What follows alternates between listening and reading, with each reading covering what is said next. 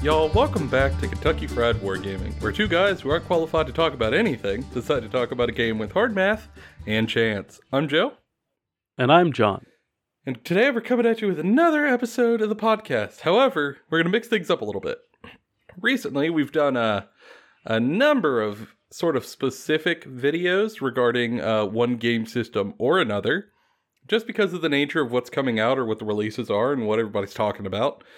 However, for us, when we can, we like to sort of peel back a little bit, just kind of zoom out and talk about one, uh, both game systems at one time. Get a little game agnostic, if you will. And uh, we really thought that we'd do that with this episode, while also kind of stirring the pot a little, um, because John just likes to rock the boat. Yep, I don't like any sort of structure. So... Who would have thought? uh, so this episode, we're going to talk about a topic that uh, hopefully doesn't get people too heated. Because, uh, man, in forums and stuff, there are some strong opinions on this one. And I'm going to be honest, I probably don't agree with you on a lot of them. yeah, yeah. Um, in particular, we're going to talk about how grimdark new Warhammer is compared to old Warhammer. You hear it all the time about how things aren't dark enough. Well, is that true? Or how much so?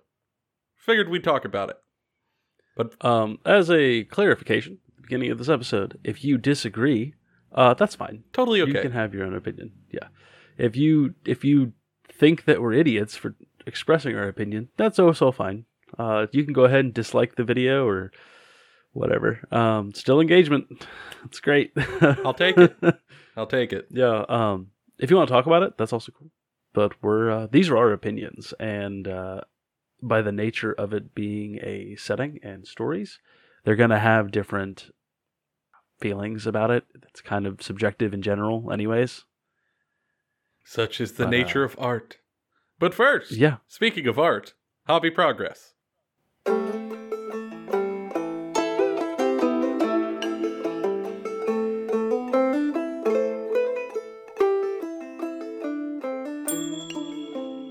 Well, John, before we get into the the darkness of it all, uh, what have you been up to? You playing any games? You doing any hobbying? I have not played any games. That's a lie. I played a little bit of Tabletop Simulator with Tanner because we're gonna. He wants a refresher before we get into Age of Sigmar three territory. Mm-hmm. But hobby-wise, I have not painted. I have not built anything. But I have been trying to not be such an edgy boy. Um, how's that going? Well, uh, so I'm going to be painting Stormcast Eternals and starting Stormcast Eternals for third edition of Age of Sigmar. And I'm going to try to make them not dark, not mean boys. So I'm going to try to not paint so many skulls or leather or black armor or blood red armor. So...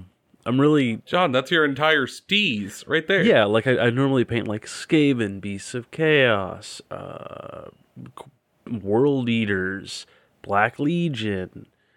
Even my Space Marine chapter is like a dingy kind of blue and orange. And I'm trying to not do that. Like I'm trying to make a brighter model series. Especially uh, Yunestra, the angel. Like... Mm-hmm. My angel. She's she's great. She fights big monster, and I too want to fight big monster. So it's a noble calling. Yeah. What about you though? What have you been doing? Oh Lord, I've been painting heavy boys and more heavy boys. um, uh, Talk about them I think fat talk- lads with the chicken nuggets. I have, I have. Um, Uh, for a lot of people out there who've been listening for a while, you know that this is uh, an army that I, I bought quite a while back, and I sort of set it on the back burner, uh, kind of waiting for a time to either sell it or to to pull it out of the closet, dust it off, and finish it out if uh, the inspiration struck me. And with third edition on the way, um, I gotta say, it looks like that army, which kind of had some problems before, might have a little more gas in the tank. Um, and it has spurred me to kind of finish them up because they're already uh, partially painted uh, in a uh, one of what I would call my first own recipes. Like, I didn't get the colors from anybody. It was all out of my brain. And uh, I kind of did the base coats for the fur on, like, the mounts and then just stopped. So over the past week, I, I pulled them out, literally had to dust them off, which is probably a bad sign. Um, and then I started pushing them further. I've got, uh, well, I don't know what I would call it, because it's, I got the big thing, the one that could be a, a stone horn or a... Thunder Tusk? The, yeah, or a Thunder Tusk, because I magnetized it. And uh, I have done, like, all the horns on those. Plus, also for Mornfang, done like all the horns and the bones and the teeth and the hooves, um, and like the ropes and the leather and the straps and all of that. I mean, to be honest, the the mounts are almost good to like entirely good to go. I got to start painting up the riders though. I, I love the mounts. I've been slacking on the riders. I can't wait to see how you base these. Um, also, this is the first time I'm saying this. I'm challenging Joe on the podcast to have to base all of his Beast Claw Raiders. So, you bastard. Yeah. How dare you? You can feel uh, free to, to challenge me with basing if you want. That's fine. Oh.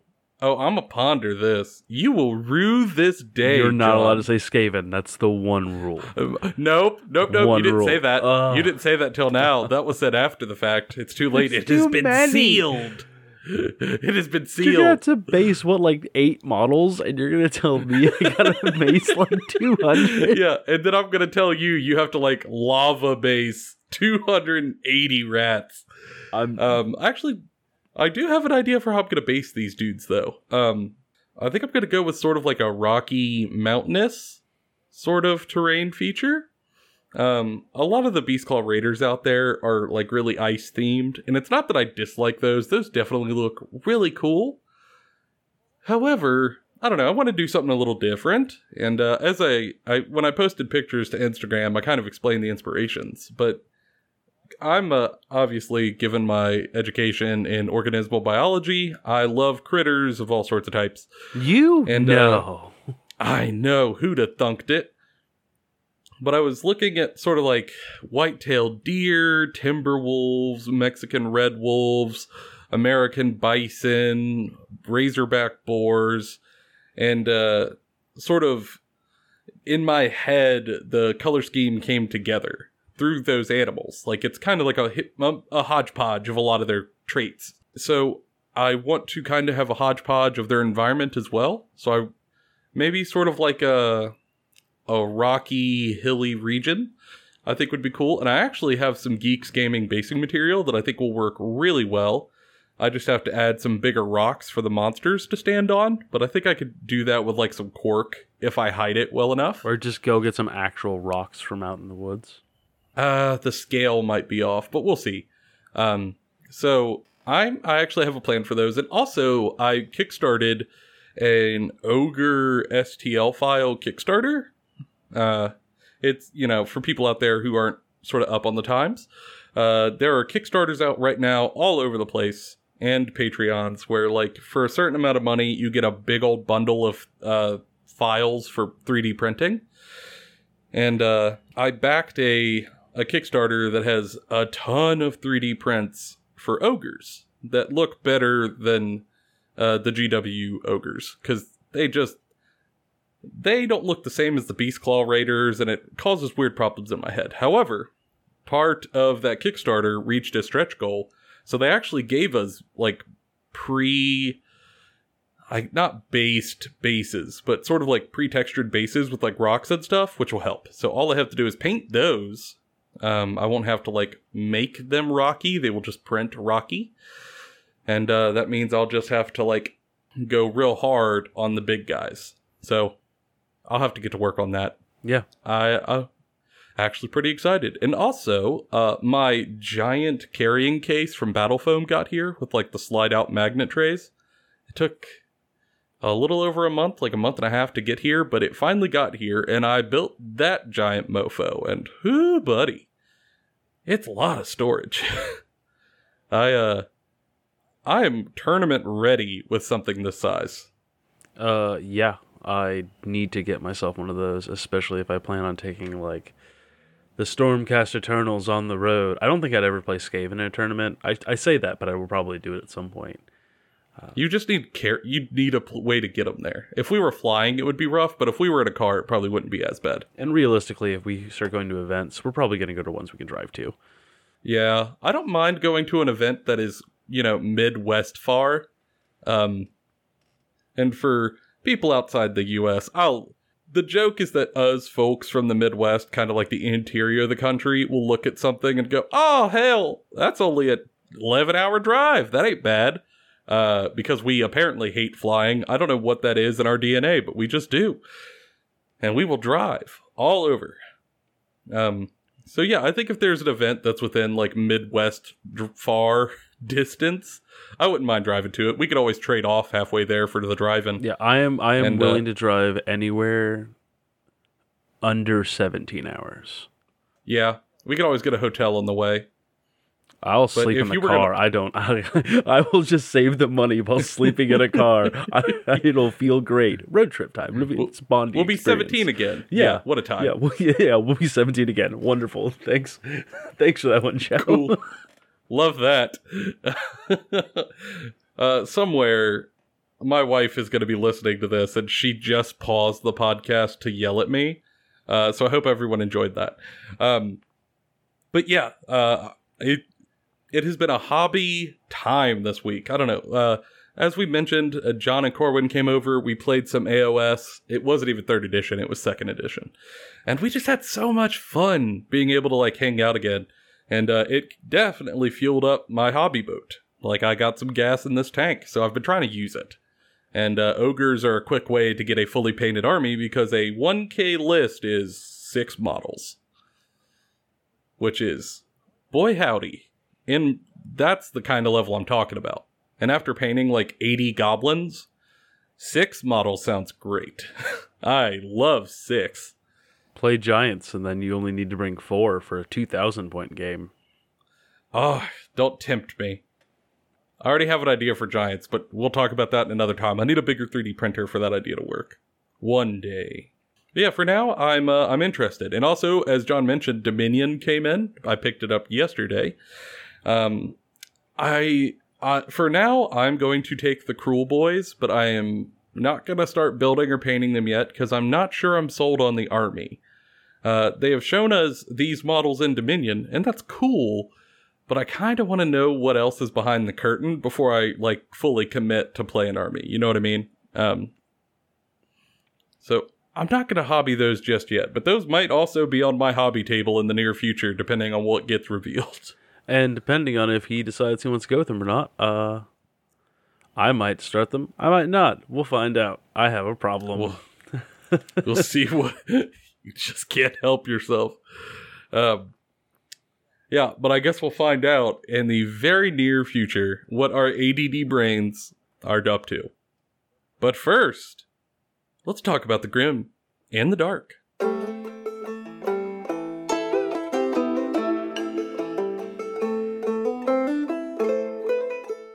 Well... if we're going to talk about how grimdark new Warhammer is compared to old Warhammer, John, I guess we kind of got to start at the bottom and address the elephant in the room. What the hell's a grimdark? Uh, because you hear it said a whole lot, and uh, definitions are not forthcoming. I thought you said, what's a grimdank? And I was like, that's a message board on Reddit with a lot of memes. Similar to the Everdank, which is what the Gloomspike Gits are striving to cause. Uh, same, though. uh, the no, uh, Grimdark is a term that was coined in the nineties um, because of Warhammer. Uh, Warhammer forty K and Warhammer Fantasy are both dark in nature. They're diff- darker than their mega genres. So forty K is sci-fi, Warhammer Fantasy Battles was fantasy, and both of them are just take that those settings and take them down the darkest route possible. Mm-hmm. incredibly dark. Everything at the end of the the end of the story is always bad. There is no never victory. It's always going to be bad. The world will end in blood, fire, and sweat. Um, but the premise was that you build stories within that, knowing the ending is bad. There's never a good ending, but the individual stories can have good endings. Individual characters can see some growth within that. And it's just kind of evolved over time. Other games have adopted it. Um, they, these games have spawned other games, have spawned other media, have spawned all sorts of other things. And though it, I, in my opinion, was darker in the nineties and early two thousands than it is now, it has had to change by nature of not just the world we live in, but as settings that they use to sell plastic figurines. Yeah, because I mean, at the end of the day, this is a business where all of the stories that they ever make up are trying to sell books and minis, right? Like that is that is the goal at the end of the day. And to do that, you have to have stories where new min- like new characters or new units or new troops or new t- vehicles or whatever are introduced that you can use for new kits. Um, you know, that's just a thing that's going to happen. Uh, and I don't know. For me, I think the The kind of epitome of what Grimdark is was actually said by Dan Abnett. Uh, he did an interview with Ars Technica that I listened to recently. And of course, Dan Abnett, incredible author for uh, Black Library, maybe one of their best, um, certainly one of my favorites. And uh, he is kind of the one of the masterminds of the setting as a whole. And as he put it, uh, Grimdark is a place in which the idea of hope, with like, you know, in the grand scheme, capital H, hope, doesn't exist. It can't exist. There is there is no universe and no possible outcome where everything here resolves peacefully and everyone's happy. That's not possible. However, hope with small h, you know, in the short term, in the individual, definitely exists and has to for the story to be interesting. So, like, while the Imperium may never make peace with, like, the Eldar and the Tau and the Dark Eldar and the Orcs and the Tyranids and everybody sing Kumbaya, whatever character you're reading about in the novel may survive the next day. They may win the battle that they're a part of. They may accomplish their goal in the short term. Uh, however, in the grand scheme of things, their wonderful, heroic, tragic efforts may be for naught. And uh, that juxtaposition is kind of wherein Grimdark lies. And there is a balancing line to walk there. You know, if if you have no victory at all, it becomes, well, one, it becomes really friggin' boring. But second, it becomes very uh, self-flagellating very fast. And, uh... on the opposite end of the spectrum, if if everything's a little too hunky-dory and there's like it's just victory after victory after victory after victory, the sort of the sense of scale and the sense of threat leaves very quickly, and it takes a lot of the tension out of the setting. Um, and I think that's one of the things that has kind of allowed Grimdark to flourish is James Games Workshop's general ability to kind of walk that fine line really well. James Workshop loves him a dark story. um, no, I, I agree. And in addition to that, one of the benefits of having such a dark, dark setting, uh, and this is something that both me and Joe have talked about at length, we've written stories together about this, is having a dark setting allows to have like a shining bright beacon appear even brighter than it would in other settings. Mm-hmm. Yeah. Um, like characters like uh, Faramir from Lord of the Rings, right? Mm-hmm. Great character. Is kind of over- overshadowed by some of the other characters, despite the fact that what he's doing is still heroic. But if you take that same character and throw him in Warhammer Fantasy, he becomes a massive hero. Oh yeah, he's incredible. Um, and I think we've seen that a number of times uh, with a number of heroes. I mean, let's just, for example, take Gaunt's Ghost really quick. Maybe one of the most popular Warhammer novels ever written. Colonel Commissar Ibram Gaunt, in this setting, shines as a light on the hill. simply because he cares about his troops. He wants them to survive. He cares for their well-being. He doesn't want to see them all slaughtered. Yeah, he doesn't kill them for no reason. And if he can, if he has his say, he's going to get them home come hell or high water. Um, and in a setting this dark, that character is very unique. There's not a lot of other characters like him just because of the world that he's in. Uh, everything is so shitty, and this, you know, cavern that we're in is so oppressively dark that Ibram Gaunt being just a, a small candle of good absolutely illuminates things around him. Um, and I think that makes for an interesting setting to tell these stories in. And that's part of why this game has flourished and why some of their individual characters have stood the test of time, whether that be Ibram Gaunt, whether that be uh, Commissar Yarick, whether that be Gotrek, whether that be Felix. Uh, these characters stood out uh, compared to their backdrop, and that allowed them to gain some popularity and interest and kind of keep things rolling. And especially in, in the world we're living in in twenty twenty-one, uh, we, we've been going through a pandemic. We've been going through some very dark things. Like the, we're, in a lot of ways, we make jokes, Joe and I, that we live in the darkest timeline. Um, and it's mostly a joke, but it's also, there's some dark stuff going on. There's some bad stuff. And to be reading about a world or a setting that is arguably darker, actually not, not arguably, arguably it is very darker. Is. We aren't, at least currently, we aren't sacrificing ten thousand psychers a day to keep a, a shriveled husk kind of alive.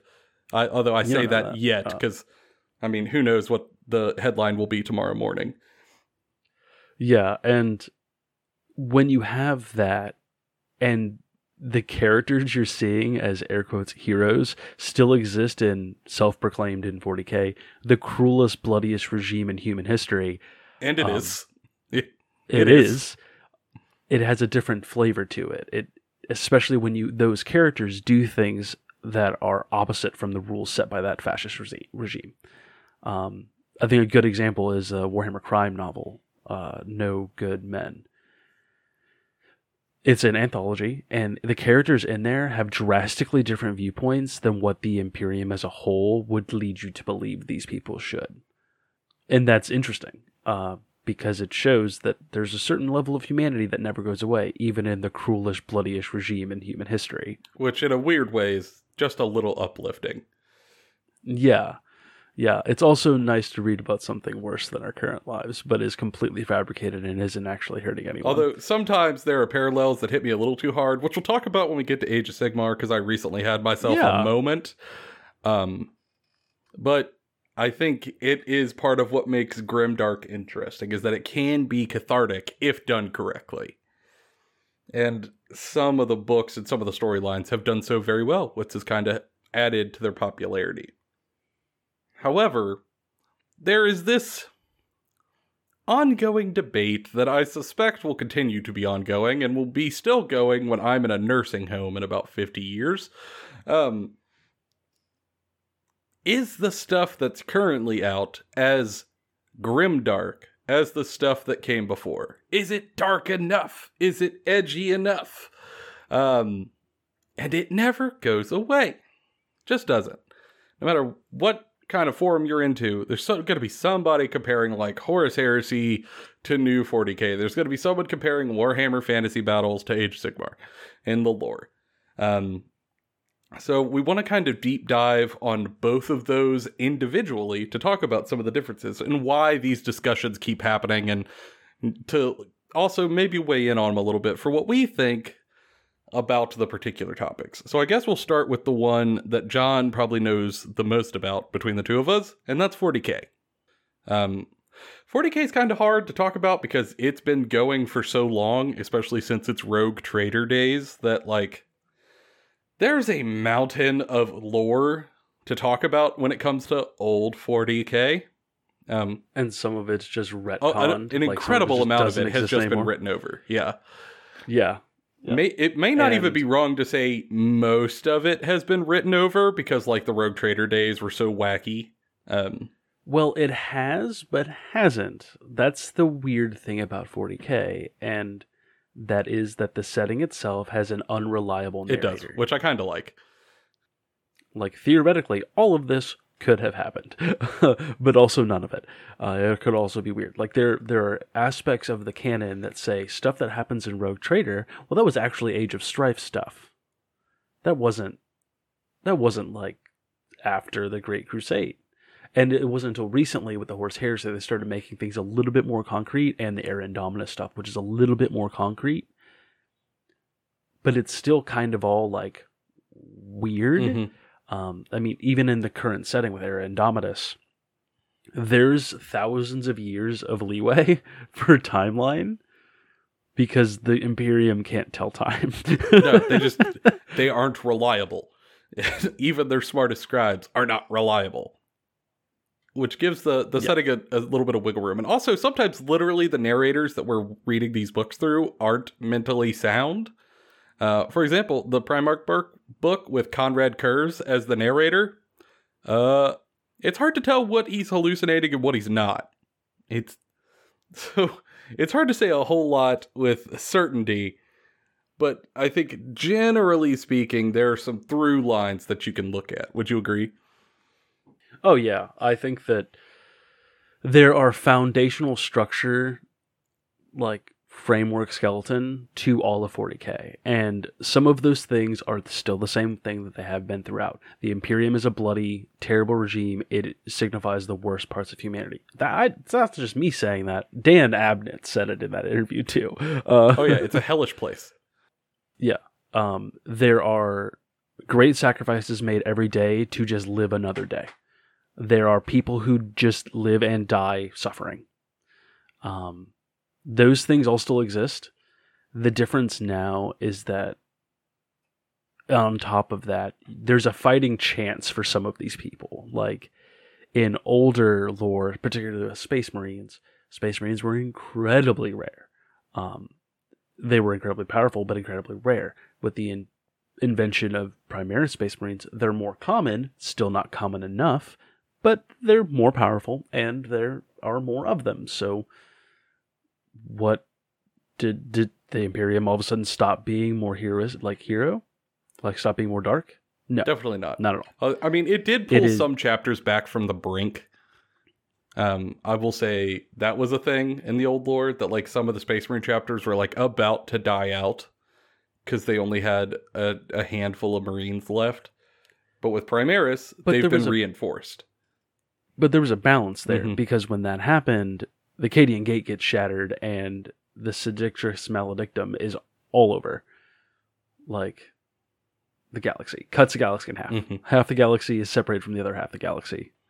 Um, and as we've seen through some other books, the, there's a there's a coup that happens on Terra by the High Lords of Terra against Guilliman. In the northern half of the Sedictrix Maledictum that is cut off from the light of the Astronomicon, Uh, they're having trouble just navigating, and it's the Wild West up there. It's uh, it's bad. Bad place to be. Yeah. So even if there are more so, Space Marines, they lack the, uh, what's the word I'm looking for here? Logistics. Yeah, they lack the logistics to actually go to war effectively, and they also lack sort of the operational intelligence of what's going on. Um, so it's not like you are taking all of your new Primaris and you are making lightning strikes at the most important, deadly targets. I mean, you're you're probably just making attacks on whatever the hell you can find that needs to be purged. But that may not yeah. be the actual most important target in the system, but you just don't know any better. And so I think that it's my theory that people got get upset because they go, this setting isn't as dark as it used to be. It's still just as dark, and in some ways darker. But it is dark in the sense of hero dark than it is overwhelmingly like passive dark. Like, the, the setting stopped focusing too much on the suffering of the individual, the suffering of, like, the system, and, like, how the administratum is so incompetent, and it's, like, that's so bad, and, and all this and that. Like, they've kept that, where the administratum and the High Lords and the Inquisition are the things kind of holding humanity back, and Space Marines and Guilliman are starting to, like, make a better world, but they can't do it by themselves, because despite being demigods, essentially, they just cannot be everywhere. They're vastly outnumbered. And they're dealing with existential threats again. um, a lot of the old forty K stuff was the existential threats existed, but they came out rarely. Most of the time it was orcs fighting humans or cults rising up and like humanity eating itself and aliens and stuff like that. Is instead setting is all about existential chaos will kill all of us. Tyranids will kill all of orcs. Us. The Eldar are, are cool with letting us die to fund, like to fuel the, the survival of their race. The Dark Eldar want to turn us into slaves. The orcs don't understand anything but violence. They are still just as big as they were before. Uh, they're just around. um, so yeah. There's a whole lot that could just snuff out humanity's candle, and now the galaxy is split in half and is having trouble even communicating. Um, whole planets, whole sectors have been pulled into the warp in an instant, creating warp planets where who knows what is going on and who knows what creations are being made that will eventually tear into real space and do horrid things. Um, well, it's like uh, something I found out this week, and I didn't know because I didn't, I didn't read the Ritual of the Damned Psychic Awakening mm-hmm. book. Just wasn't a thing for me.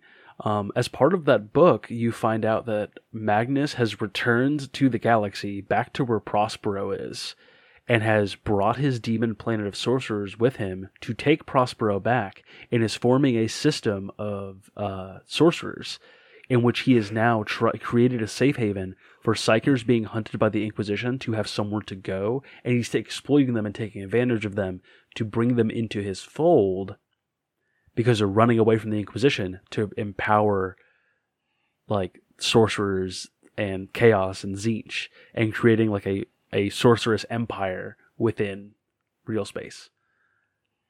And that's crazy, but also amazing. Yeah. Um...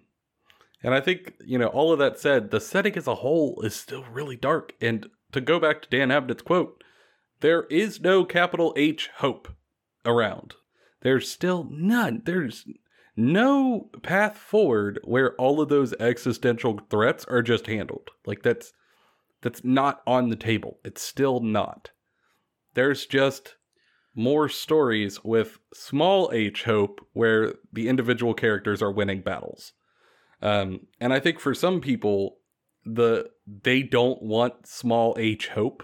They, you know, they want losses. They just want to see loss after loss after loss after loss after loss after loss after loss.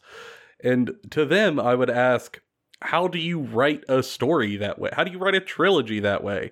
Um, you know, that's like trying to write Game of Thrones, but instead of killing off one main character, you behead all of them. And then try to write a sequel about those same characters. Like, they're dead now. I don't know what you want from me. Uh, there has to be some uh, some way to move forward and accomplish small goals. Uh, and I don't think and that makes the setting less dark. I think it just makes it more effective for telling stories. And I think a lot of this perception about modern forty K being not dark enough is G W's own fault. Uh, and we'll, we'll get into this when we talk about Age of Sigmar, but G W is very good about writing individual novels for forty K. They're very bad about writing the continuation and overall story of that setting mm-hmm. in eighth edition and ninth edition. Yeah. They're just really bad at it. They're really good at individual stories, but r- bad at painting the picture for the whole thing in an interesting way that doesn't make it seem like they're selling. Yeah, we'll like, get to that in Age of Sigmar Primaris for sure. Yeah. And I think they need to adopt some of the stuff they've taken from Age of Sigmar into forty K to really ex- to show, yes, the setting's just as dark, but we also added some really rad elements, like, I don't know, a system of planets ran by wizards um, in a way that is not a one-off thing you read in a Psychic Awakening book that you didn't really understand. Like, if you, t- I'll just use Psychic Awakening as the example. There's very few things that actually happened in those books, but there's also lots of stuff that happened in those books. Like, there's individual stories and massive things with massive implications for the entire setting that happened, but they are not set up in a constructed way in the way that they did with uh, the Broken Realms books, with Teclis and Marathi and like all of this, that created a cohesive narrative to explain what is happening overall in the setting. Mm-hmm. In Psychic Awakening, it did it tried to, but didn't we, weave a web. It just kind of put a bunch of gas station truck stops on a highway and didn't make everyone stop at each of those to understand the story. They stopped at one of them because that was for their faction, and they didn't have any impetus to read the other ones. Like, they weren't connected. And that's a problem. Like, that's a genuine problem for getting people to understand the setting that you're trying to sell books and models in. Yeah, for sure. And I think it has given the idea that they are going easier on the setting when they may not be individually, but as a whole, it just doesn't translate. Um, and I I really hope that changes in the future. Because uh, I, I I don't know. I do not feel that this is getting less grimdark. It's just... I have hope because uh, this is being recorded before the new Godblight book comes out, the third book in the Dark Imperium series. I think that's going to have massive ramifications. I hope that this doesn't come out and I was wrong. Uh, I guess we'll see it in a week or two. Yeah, and I'm hoping that as the rest of ninth edition's like supplementary material comes out after Codex have been released, um, and some of them are being released next to Codexes, um, that it shows us a change in the setting and how they want to do things mm-hmm. better than Vigilus did. Just leave that there. I have a lot of complaints about Vigilus, but as do I. But I couldn't tell you anything cannot that just happened talk there about because it for two hours. Well, it wasn't interesting. Um, but I think, as you mentioned, a lot of that also applies to Age of Sigmar, um, which I think we should probably talk about next because it's really going to make sense what we're trying to say here. Much like forty K, Age of Sigmar is inconsistent. Uh, that is like the the best word I can use to describe how grimdark new Age of Sigmar is. And I guess I'll kind of break that down just a little bit. So, for people who play Age of Sigmar, if you are reading your individual battle tomes and the lore within each one, oh my lord, it's rough. It's dark. It's really dark. Some of which even look happy. They look fun and cartoony. And then you read what's happening, and it's horrifying. Uh, you know, I play Gloomspite Gets. It looks very colorful and bubbly with these smiling goblins until you read why they're smiling and what these units are. You know, why they have these mushrooms that they're smiling because they've been giving these toxins, for lack of a better word, that are causing their bodies to eat themselves from the inside out while making them really powerful for just a few minutes before they die in agony, causing like fungus to explode in their lungs and suffocate them. Or like the fungus that grows out of bodies that Uh, one of the characters will find humans who are kind of brilliant and intelligent, and he will cover them in this fungus so that their body roots to the ground in his cave, and he can force feed them day in and day out to keep them alive and drive them mad with hallucinogenics until they give him little hints about where the moon is going. And he keeps getting these people and forces them to stay alive for as long as possible so he could get these little snippets of insanity. And even some of the spells, like he will turn people into a living fungus, and their body from the ground up will begin to metastasize, and their bones will ossify, and everything locks up, and your nerves flare in agony as you slowly lose the ability to move until your circulatory system stops and you die. That's really dark. That's pretty dark. That's... That's- I'm sure there's some listeners out there who have body horror problems and just kind of went, ah. Yes, I know. And but like, if you look at the army, it looks like goofy Looney Tunes until you read the book, and it's like, then it's really, y'all, it's rough. And um, you know, Night Haunt, same thing. You look at the army, like, oh, spooky ghosts. Like we all love. Oh yeah, woo. We love spooky ghosts. Oh, hell yeah, Spirit Halloween, y'all. But like, you read the battle tome. And every one of those units are denoted by how they died. Every one of them is denoted by how they died. Uh, so chain rests are people who died in prison. They died enslaved. They died bound in chains. And some, most of them were good people who believed if they persevered, if they carried on and they wanted to ass- uh, sort of live their life as well as they could, they would go to the afterlife and they would be rewarded for what they're doing. They would be rewarded with, you know, an eternal heaven of their own devising. However, Nagash, being the petty asshole that he is, took all of these people and made them spirits for his minions and his army, and eternally binds them in chains so that they can never be free, and then unleashes them upon the realms, where they must take these chains that bound them in life and kill the living in death with them. Or the Harridans, which are kind of like these ghosts that have like scythe hands, knife hands. Every one of them in life was a healer. I love scythe. Like, Scyther. They wanted to... Best Pokemon. Best Pokemon. Pokemon. I'm sorry. God, dude, uh, they... Who's that Pokemon? It's a Harridan. they, uh, they wanted to keep people alive. They were medicine men and trained doctors, and they helped their communities. They healed the sick. They brought people back from the brink of death. They were good people. And when they died, Nagash was mad at them for keeping people from dying, because every time they saved somebody, it kept a soul from coming to him. And as punishment, he takes these people whose only purpose in existence is to heal the sick, and removes their hands and gives them blades so that anyone they touch, they will kill. And then in Pel- then compels them through magic to murder, and they can't stop themselves. They're acidine monsters who slaughter everything in the realm. They tear the living apart, but somewhere deep, deep down underneath all of the magic and compel it and compulsion, they're still in there, watching for an eternity as they murder. And you look at the whole army, and all of a sudden, every one of these units, I'm looking at them a little different.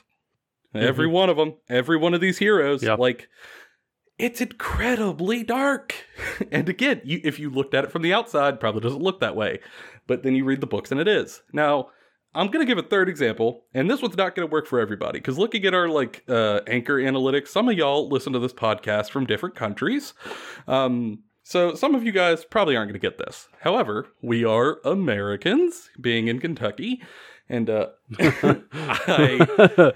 Go ahead, laugh at us. We're laughing at us, too. Uh, yeah, I laugh. Um. I laugh or cry. Uh, and recently, I started playing Caradron Overlords, which are uh, like sky dwarves. And they look, again, super cool models. Steam dwarves with guns and sky boats. Seems neat. And you start reading their lore, and uh, they have a very different type of dark. Jackie, if you're listening to this, hey-o.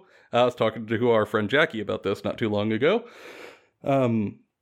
They are a faction whose entire existence focuses around a single resource. There is a one resource that fuels their entire economy. It makes their cities float. It makes their boats fly.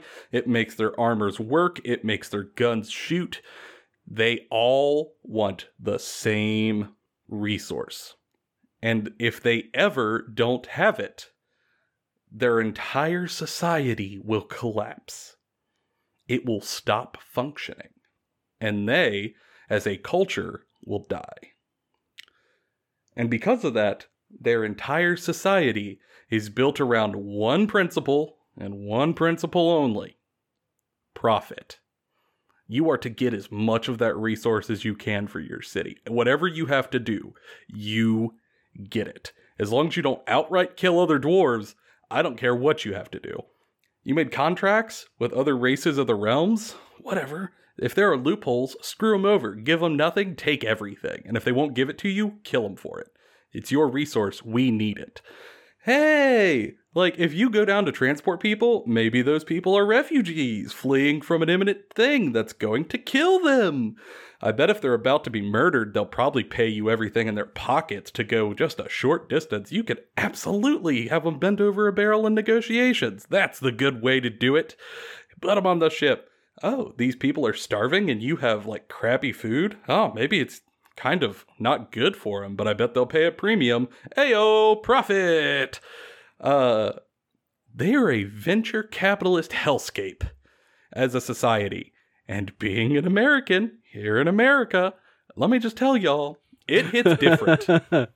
It hits yeah, a little yeah. different. Being working class folks in a pandemic in America. Hearing that, I had like I, I disassociated slightly out the window I'm looking out and going, yeah, yeah, that was just like last October. Like, yeah, I don't like. I obviously not a political podcast, but I will just say, like, it is weird to listen to a story on the radio about wealth inequality and uh, profiteering in the middle of a global pandemic in the country that I live in, and then to read the Caradron book. Um, y'all, my brain melted out my ears. It's, oh, it's dark. It's real dark, and you know, it's just another example of how these battle tomes. Man, they go in, and that's great, you know? Yeah, but like, before we step away from this, I just want to say, if we're going to have super venture capitalist, like, asshats, I would much rather have sky dwarves with airships and, like, really cool guns than hedge fund managers. Yeah, not one hedge fund manager has made magic guns yet. That's bullshit. You got billions. What do you do? You have What do you do with all that money? Get a yacht? Why have a why have a sea boat when you can have an airboat? You have billions of dollars and you ain't made a magic Winchester yet? What are you doing? Jesus, you are irresponsible. Useless to this world, I tell you. Um, but like, um, God, dude, these books are genuinely dark, and as, there are a number of battle tomes that do that. You know, they look kind of rainbow bright on the cover, but you start reading the lore, and it gets really dark really quickly. And that's great. You know, even with the Stormcast, it does that. However, much like with forty K, where the individual novels are dark, these battle tome dark does not really transfer to the setting as a whole really well. And here's what I mean by that. When you think about the setting of Age of Sigmar as a whole, across all the realms, there are many a story about how there are cities across the realms with varied peoples and cultures that have found a way to make a living there. And that they seem to be doing all right, especially with, you know, we got the Cities of Sigmar book, which shows a number of, like, thriving cities out there in the world. And they seem to be doing all right. But when you keep hearing that, and you keep getting new cities, and you keep seeing different cities on these maps, and you keep hearing about some of the grander victories, you kind of start thinking, oh, I guess Order's kind of winning, huh? Like, seem to be doing all right against Chaos. The exception being, like, the realm of life, which has constantly been, like, under threat. But the rest of the realms, you kind of start to think, oh, must be doing pretty decent, I'd say. Um, and all of the darkness from those battle tomes just don't quite punch through to that overall setting. However, I'm hoping that's about to change. Um, at the time that we are recording this, it is uh, April... No, May twenty-sixth. I had to count that out, John. I had to count that out. It is May twenty-sixth, twenty twenty-one. And uh, as of right now, the third edition of Age of Sigmar is not out yet. We don't know what the box looks like. We don't know what's in it. We don't know exactly where the story's going. We don't even have Broken Realms Kra- uh, Kragnos yet. However... Uh, they've kind of, they've talked about what they're wanting to do with the setting, and they've sort of shown off some of the art, which got real, real cool looking really fast. It's my background on my it computer. It is. It's sick. Super sick. Um, and we've already read the events of Broken Realms, Be'lakor. And with the setting, with what happens in Be'lakor, and what the designers are saying about third, it seems like what they're doing is they are re-level setting the entire setting. They are looking at the factions of Order, and they are resetting just how screwed they are. They are showing you just how many threats they face.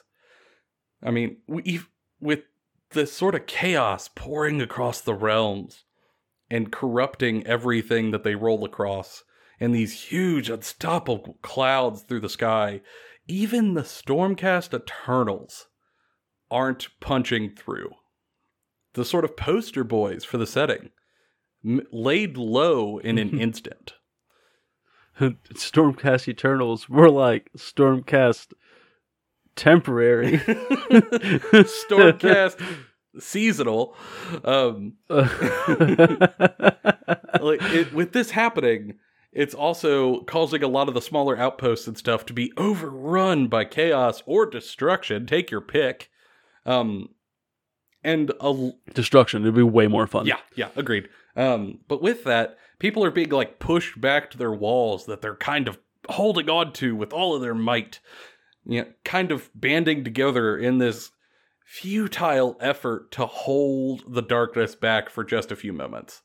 And I really hope that they come through with that. I really hope that's successful. And I really hope that here in a few months' time, when I look at the setting, I go, oh, wow, like, Order is kind of screwed, aren't they? Like, I, I don't know how they I don't know how them Duke boys are going to get their way out of this one. Um, how, how dare you, how dare you reference them in this, the house of my Lord. Benjamin Franklin didn't die on the cross for you to reference Dukes of Hazzard in this Warhammer podcast. Uh, yeah, I mean, uh, I really hope that that's the case. I hope that we look at it and uh, they really show the threat to the realm and just how much trouble every faction is in. And um, I think... there's some hope here, because when the Necroquake happened, one of the things they did in the battle tomes that added to how dark they were was they talked about how every faction fared during the Necroquake, and some just got obliterated. Some had awful times, and they really were not set up to repel all these angry, spooky ghosts. And um, I would love to see that again with whatever's about to happen in Broken Realms Kragnos. Um, I would love to see how... every faction gets kind of shaken up and thrown on their head because of what happens in that book. And I, as a whole, that might up the general grimdark of the setting while also keeping the very grimdark of the battle tomes, which is like the best of all possible outcomes for me. Oh yeah. I'm really hoping that these chaos storms made by Be'lakor are like essentially chaos hurricanes. Mm-hmm. That hit different places and become cataclysms of their own that aren't led by like a character or like a thing of chaos. Like it isn't like a war band. It's just sometimes your city will just be hit with like a hurricane made out of chaos spawn. How do you handle that? I hate it. Um, hate it. And and I think like the biggest differences between A O S and Warhammer Fantasy Battles is that A O S is higher fantasy. It is. It is yeah. way more magical. Um, we have multiple realms. We've got all sorts of wild ass stuff going on. In Warhammer Fantasy Battles, it was one place. It was one realm. Like, yeah, there was Realms of Chaos, but like they came in and fought Kislev and the Empire.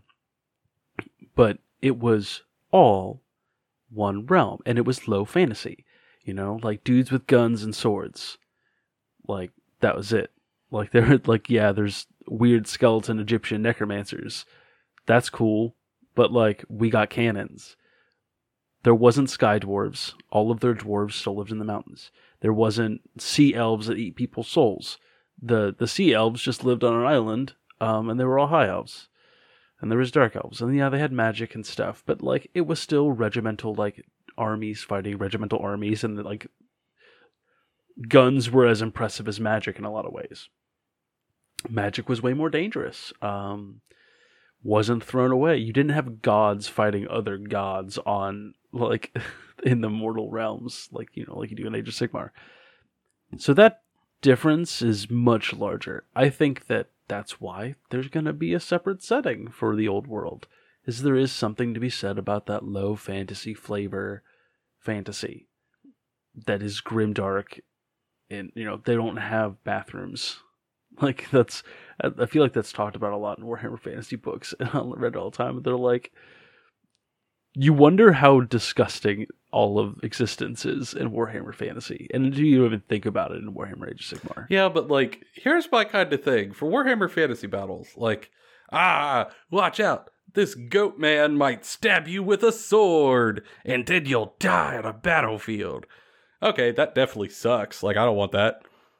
But and then in Age of Sigmar, watch out! This goblin may force feed you terrible hallucinogenics and then throw you in a cave and then turn you into a mushroom so you can never leave and then make you spout rantings for the rest of your existence as you slowly slip into madness before you die.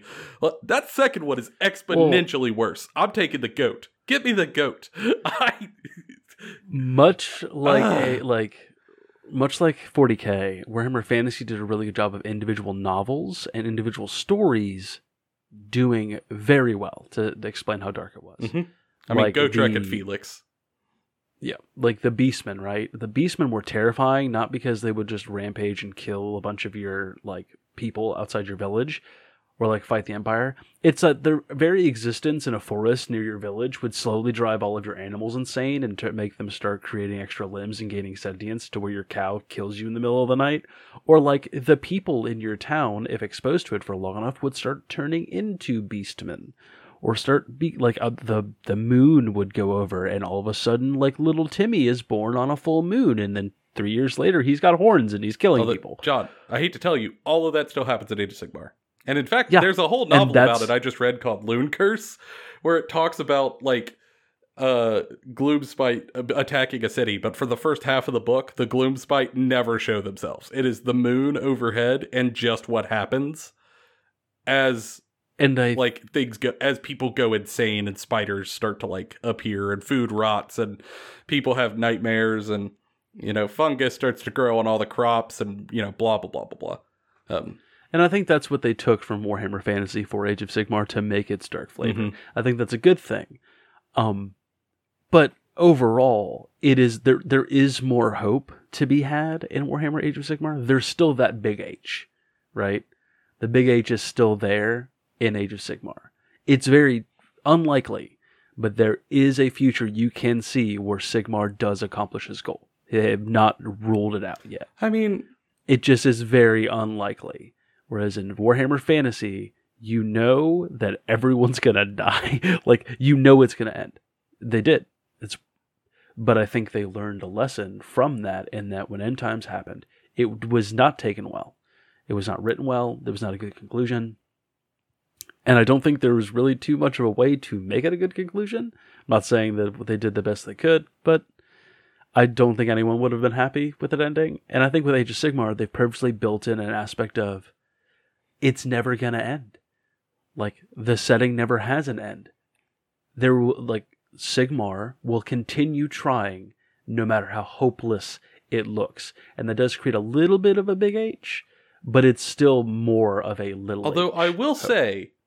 The guy who is who the big H is penchant upon lost his hammer because Tzeentch played a mirror trick. That's all I'm saying. Yeah. Like, he yeah. went, Ma, me mad! And then threw it through a portal into Chaos Realm. Like, and then yeah. left it! Like, that's the guy the big H is on. I don't think there's yeah. much big H going on. He is not Triple H. We'll put it that way. Um, yeah, he's not Triple H. He's not well, bringing like, anybody the... off the turnbuckle and absolutely pile driving Archaon into nothing.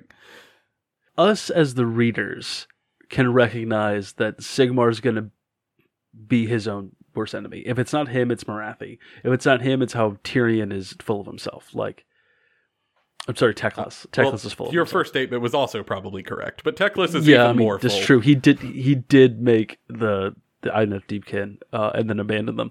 Um, poor sea elves. And I think us as readers can see that and go, okay, yeah, it, that makes sense. But those characters are still gods, and those characters are still powerful. And if they ever did get over their own shit and go to therapy, they'd probably be able to do something like give Nagash a swirly and like get rid of him for good. But because they can't get over themselves, they do dumb stuff. I mean, to be fair, Nagash took all the healers and turned them into knife hand ghosts. So like, there are no therapists in the realms. Big H gone. Checkmate. It's true. You know Age of Sigmar is never going to be able to go anywhere because they ain't got no therapy. Nope. All uh. the therapists is angry ghosts. This is thirteen Ghosts the movie in the mortal realms. Can't win. Yeah. Um, God, now and, I want to watch thirteen in, Ghosts. God damn it. Uh, in, in response to also Warhammer Fantasy Battles, I think that Nagash in Warhammer Fantasy was an interesting character. I think Nagash in Age of Sigmar is a terrifying character. Yes. What a bastard. Um, he is way worse. He is, in a lot of ways, I prefer that death is such a force in Age of Sigmar that matches chaos, and chaos isn't the only villain. Like, I... Chaos being a villain and a force of nature that is horrifying and will always be horrifying because of it, it's a mirror to humanity is bad and awesome, but death brings something else to the table that is just ah uh, it's so good. It's not just because aesthetically, like, everybody loves gothic vampires and and undead, and everybody has seen Nightmare Before Christmas. Everybody loves Van Helsing. But it's the way in which Nagash uses the undead against the forces of order. It's horrifying. And then when you throw into the mix that order is trying to fend off these two threats, there is the rugby players in Destruction that are just like, we just want to break everything. It's not that we just, I we... want to be in charge. I just don't want you to be in charge. Yeah, like, I just don't want anyone to be in charge. I just want to fight. I like, let's just fight. Uh, I feel like they're, all of the orcs are just and, and are just perpetually in a mosh pit. And they're like, everyone else is like, this is, could you stop? This is a, um, oh, God, I'm trying to think of a really popular indie band. I don't know. Like, this Sir, is a, this is a Neutral Milk Hotel concert. Can you quit it? Yes, there we go. It's a Neutral Milk Hotel concert. You can't be doing this. And he's just going, yeah, I love corn and I hate my stepdad. Although, to be fair, that is why the orcs actually did well in the Age of Chaos. Uh, like, all of the all of the humans and, like, living races were, like, pushed to the brink of extinction. And everyone suffered terrible, terrible losses, losing, like, ninety-nine percent of their population count. And the orcs exploded because Ke- Korn came into the realm like, I want to kill! And the orcs went, hell yeah, brother! And, like, yeah. started fighting them! Loved it. Boogie or die. Boogie or die. uh, they again, they're goofy and terrifying. Um, and I just, I don't know. I think it is a different type of grimdark than Warhammer Fantasy Battles. Um, but I don't think it is necessarily less grimdark. However, I get how our opinions might be a little controversial. So, as we said at the beginning of the episode, Uh, we would love to hear y'all's opinions about it. There are no wrong answers here. We're talking about little plastic duders. Ain't no right answers. We're not doing math. We say so at the top of the episode.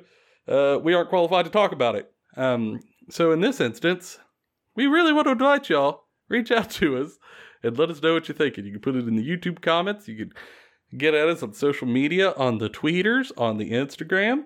Uh, reach out to us. More than happy to talk about it. We'd love to hear how you guys feel, because I just...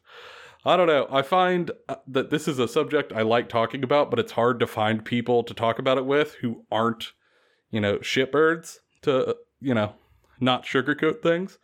But I think yeah, yeah. for the viewership that we kind of garner, the shitbird percentage is hopefully much, much, much, much lower.